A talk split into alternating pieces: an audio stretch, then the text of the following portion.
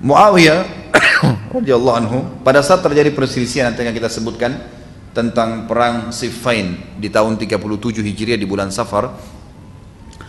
Sa'ad bin Waqqas radhiyallahu anhu berkata kepada Muawiyah mengapa engkau tidak mencela Abu Turab? Jadi ada cerita sekaligus saya sampaikan sekarang. Salah satu kasus terbesar di kehidupannya Ali di zaman khilafahnya beliau adalah terjadinya perang Siffin Siffin ini perang, Siffin sebuah lokasi di negeri Syam, di wilayah Syam.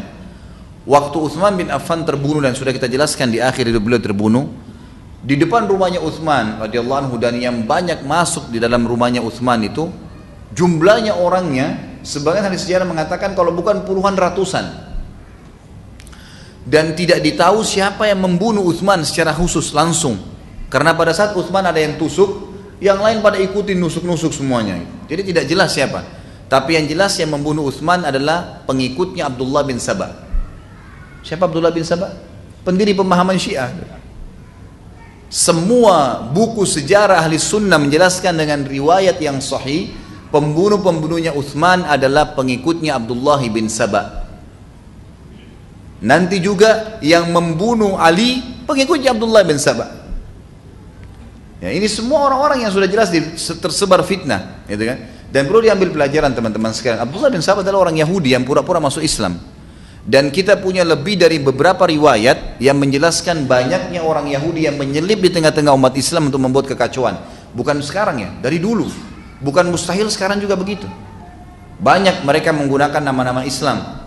Kalau antum belum pernah dengar, pernah ada dua orang Yahudi di zaman keemasan Mesir dulu eh, khilafah Mamalik namanya ya.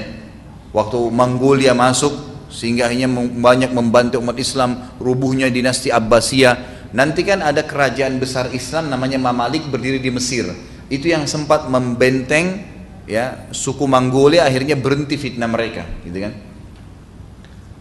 Di situ pada masa itu pernah terjadi ada dua orang Yahudi pura-pura masuk Islam dan tinggal di Madinah.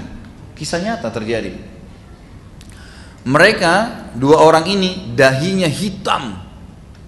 Kalau sholat di saf pertama, paling rajin baca Quran dan paling suka bantu orang.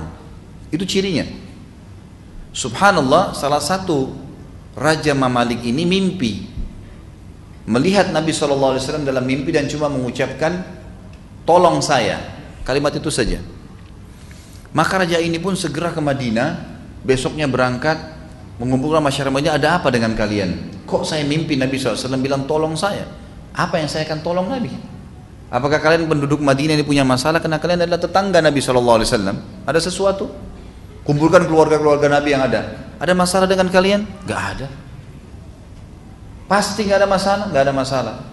Baik ada nggak penduduk Madinah yang belum ikut sama kalian? kata mereka ada dua orang yang belum ikut dan itu orang yang paling terbaik di antara kami. Ini orang Yahudi ternyata. Lalu si raja ini bilang, pada satu saya tidak tidak ingat namanya ya, tapi raja ini riwayat ini masyhur. Raja ini kemudian pergi ke rumahnya dua orang itu. Lalu duduk ngobrol, tidak ada sesuatu yang mencurigakan. Subhanallah, sebelum keluar dari ya rumahnya orang yang dianggap tadi orang alim, dahinya hitam, suka membantu kalau sholat di saat pertama, orang Madinah semua tahu ini orang terbaik kami. Kata si raja ini, saya tiba-tiba melihat ada sebuah karpet permadani di tanah dan saya tiba-tiba ingin sekali karpet itu. Lalu kemudian saya pun bilang, saya ingin karpet itu. Padahal sebenarnya dia tidak butuh, dia raja, dia bisa beli karpet yang mahal. Kenapa dia tiba-tiba mau karpet itu? Dia bilang, tiba muncul perasaan saya itu. Lalu saya pun berkata, saya ingin karpet itu. Kata orang itu, tolong jangan ini cuma karpet satu-satunya. Pokoknya dia nggak mau kasih. Kata raja ini saya tidak tahu, baru pertama kali dalam hidup saya saya ingin berbuat zalim. Saya ingin mengambil secara paksa. Waktu ditarik ternyata di bawah karpet itu ada lubang dan lubang itu ternyata menuju ke kuburan Nabi Shallallahu Alaihi Wasallam. Tinggal dua hari lagi mereka gali, itu sudah mereka bisa sampai ke kuburan Nabi SAW. Niatnya ingin mencuri jasadnya Nabi. Itu terjadi itu dan itu sejarah Islam mencatat itu. Ada orang Yahudi yang seperti ini. Ada orang Yahudi, gitu kan? Bayangkan dia bisa dahinya hitam, orang yang paling baik, orang yang semua kedoknya munafik, gitu kan? Dan itu juga terjadi sebelum menjadi Abdullah bin Sabah yang mendirikan pemahaman Syiah.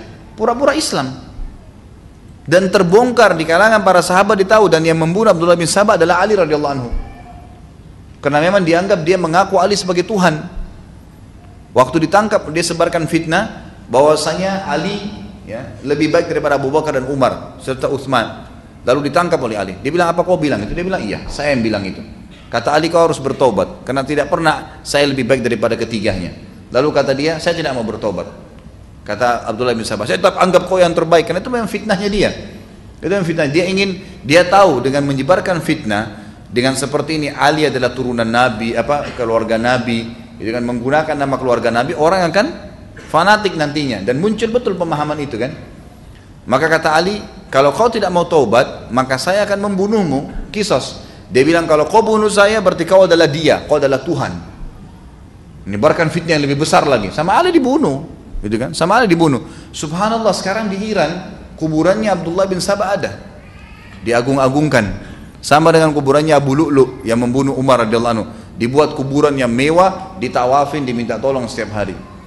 Pemahaman Abdullah bin Sabah tersebar. Orang Islam tidak sadar gitu kan? Kita tidak sedang membahas individual ya individual teman-teman kita yang di Iran semoga Allah kasih hidayah banyak yang tidak tahu lahir dalam keadaan pemahaman itu tetapi orang tidak faham bahwasanya umat ini sedang diserang dari dalam dan banyak, terutama kalangan orang Yahudi. Pemahaman Abdullah bin Sabah sekarang tersebar, itulah pemahaman Syiah yang banyak dari orang Yahudi asalnya. Dari orang Yahudi asalnya. Allahu a'lam.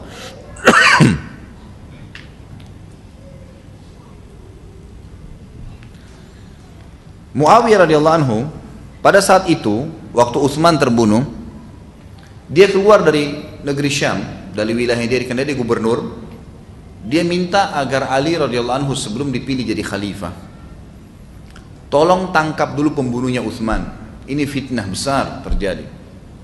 Jangan biarin ini terjadi.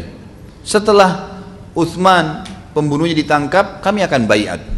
Ini yang disepakati ahli sunnah wal jamaah disebutkan dalam hampir semua buku-buku sejarah kita hampir semua buku-buku hadis kita menukir riwayat ini mengatakan bahwasanya Muawiyah waktu itu tidak ingin memerangi Ali.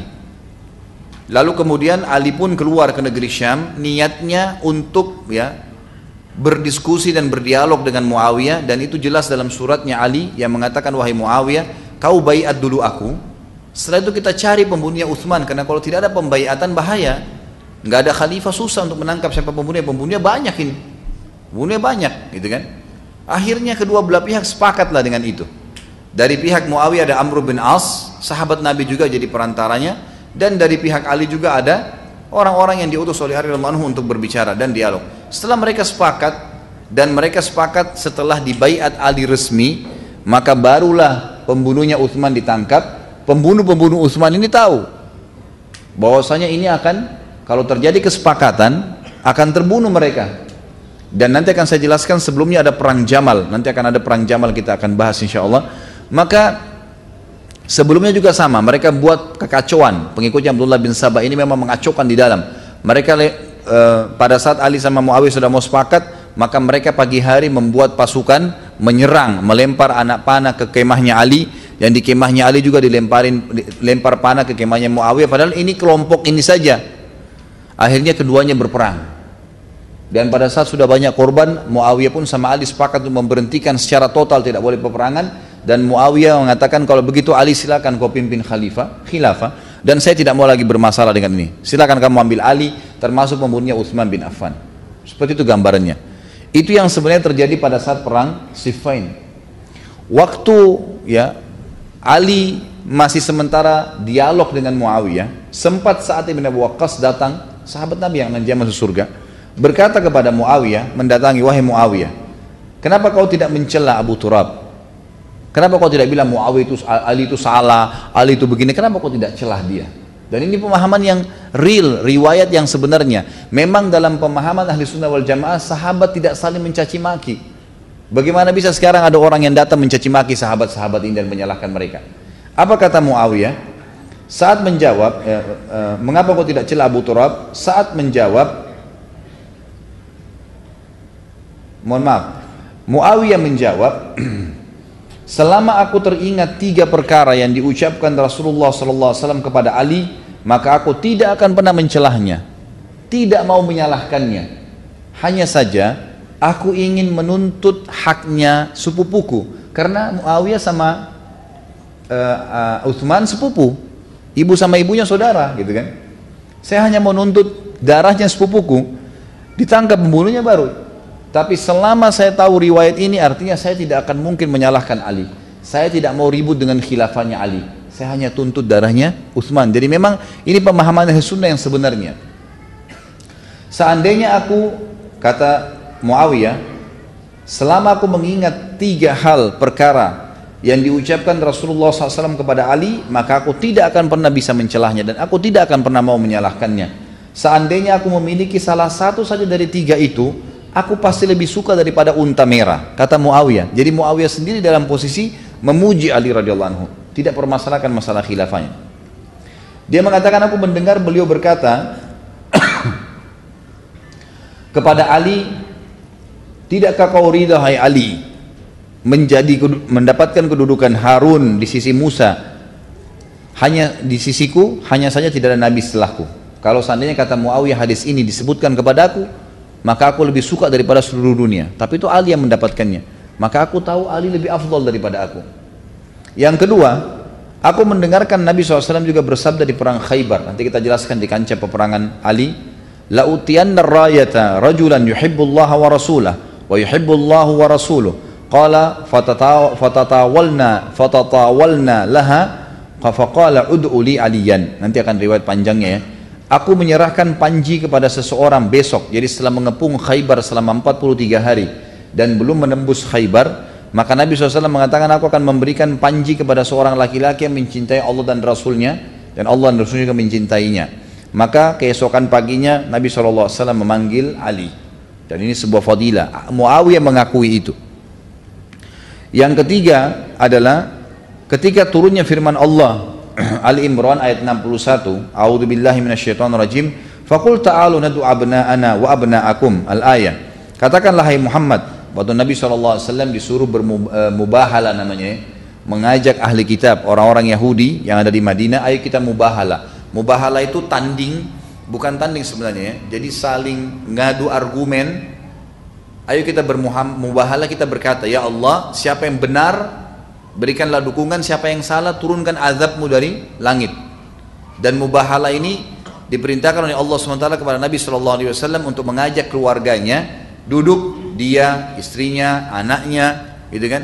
Kemudian siapa pun orang-orang pendeta Yahudi yang mengaku dirinya benar, duduk juga dengan istrinya, anaknya, ya kan?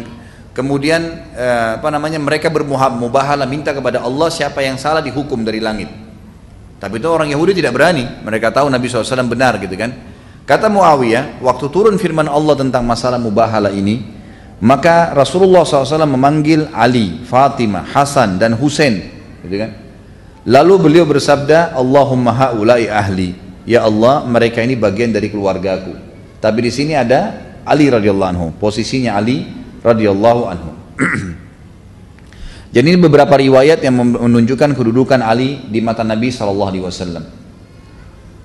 Poin yang ke-10 kelebihan Ali adalah Ali radhiyallahu anhu berkorban untuk Nabi Shallallahu Alaihi Wasallam. Dan kita sudah tahu kisahnya waktu Nabi SAW akan hijrah ke Madinah. Ya, tentu di sini cukup panjang e, kisahnya, tapi saya akan ringkaskan.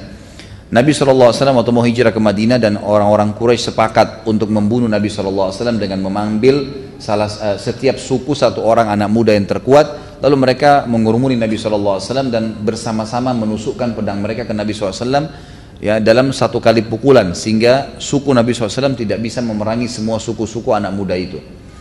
Waktu itu Nabi SAW menyuruh ya Ali radhiyallahu anhu untuk tidur di ranjangnya dan menggunakan selimut Nabi SAW dan menutup seluruh tubuhnya. Artinya apa di sini pengorbanan, ya pengorbanan. Kalau Ali cuma tidur di ranjangnya tidak pakai selimut, kan orang Quraisy bisa tahu oh ini Ali. Tapi enggak, memang sengaja dibuat seperti dia Nabi.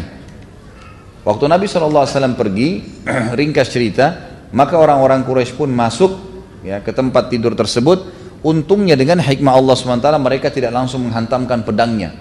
Mereka mengetahui selimut Nabi SAW, mereka mengetahui tempat tidur Nabi SAW. Waktu itu mereka membuka selimut tersebut dan mereka kaget menemukan empat tersebut. Dan Ali berkata, segala puji bagi Allah yang telah membuat amanah ini aku jalankan. Jadi ini termasuk masalah kezuhudan. Beliau tidak ambil sedikit pun dari harta itu. Disebutkan dalam riwayat yang lain, pada saat beliau memimpin, beliau sempat memindahkan kepemimpinan dari Madinah ke Kufah. Khilafahnya beliau di Kufah di Irak. Dan di Kufah telah dibangun oleh masyarakat Kufah istana yang besar untuk beliau. Pada saat beliau melihat istana tersebut dengan singa sananya, Ali cuma disuruh masuk untuk jadi raja saja di situ, gitu kan. Maka Ali pun berkata pada saat itu, istana kesombongan aku tidak akan pernah tinggal di tempat seperti ini. Lalu Ali lari seperti dikejar oleh hewan buas. Dari istana itu maksudnya. Jadi Ali nggak mau dia tetap tinggal di rumahnya saja. Ali radhiyallahu anhu dikatakan juga bentuk kezuhudannya adalah beliau pernah atau beliau menggunakan jubah yang dibeli di pasar dengan harga tiga dirham dia mengendarai keledai dan dia berkata biarkanlah aku menghinakan dunia ini dan jangan gantikan aku dengan yang lainnya Imam Ahmad bin Hambal berkata khilafah tidak bisa berimbang dengan Ali. Sebaliknya, Ali juga tidak bisa berimbang dengan khilafah. Artinya Ali terlalu mulia untuk menjadi seorang khalifah. Kalau ada tingkatan di atas khalifah, maka tentu dia lebih pantas. Sofyanus Thawri rahimahullah berkata, Ali tidak membangun sebuah bata, tidak pula kayu di atas sebuah bata, sekalipun biji-bijiannya didatangkan dari Madinah dalam sebuah kantong. Artinya Ali tidak pernah bangun rumah, selain rumah yang dia miliki dari tanah liat tidak pernah dari kayu ataupun dari batu tidak pernah. Dan beliau tidak pernah minta pesan secara khusus bolong datangkan dari Madinah biji-bijian ini kurma ini saya pengen makan tidak pernah. Apa yang ada tuh dimakan sama dia. Juga disebutkan yang lain Ali berkeliling di pasar-pasar sambil membawa tongkat dan dia selalu berkata kepada orang-orang yang dilewatin bertakwa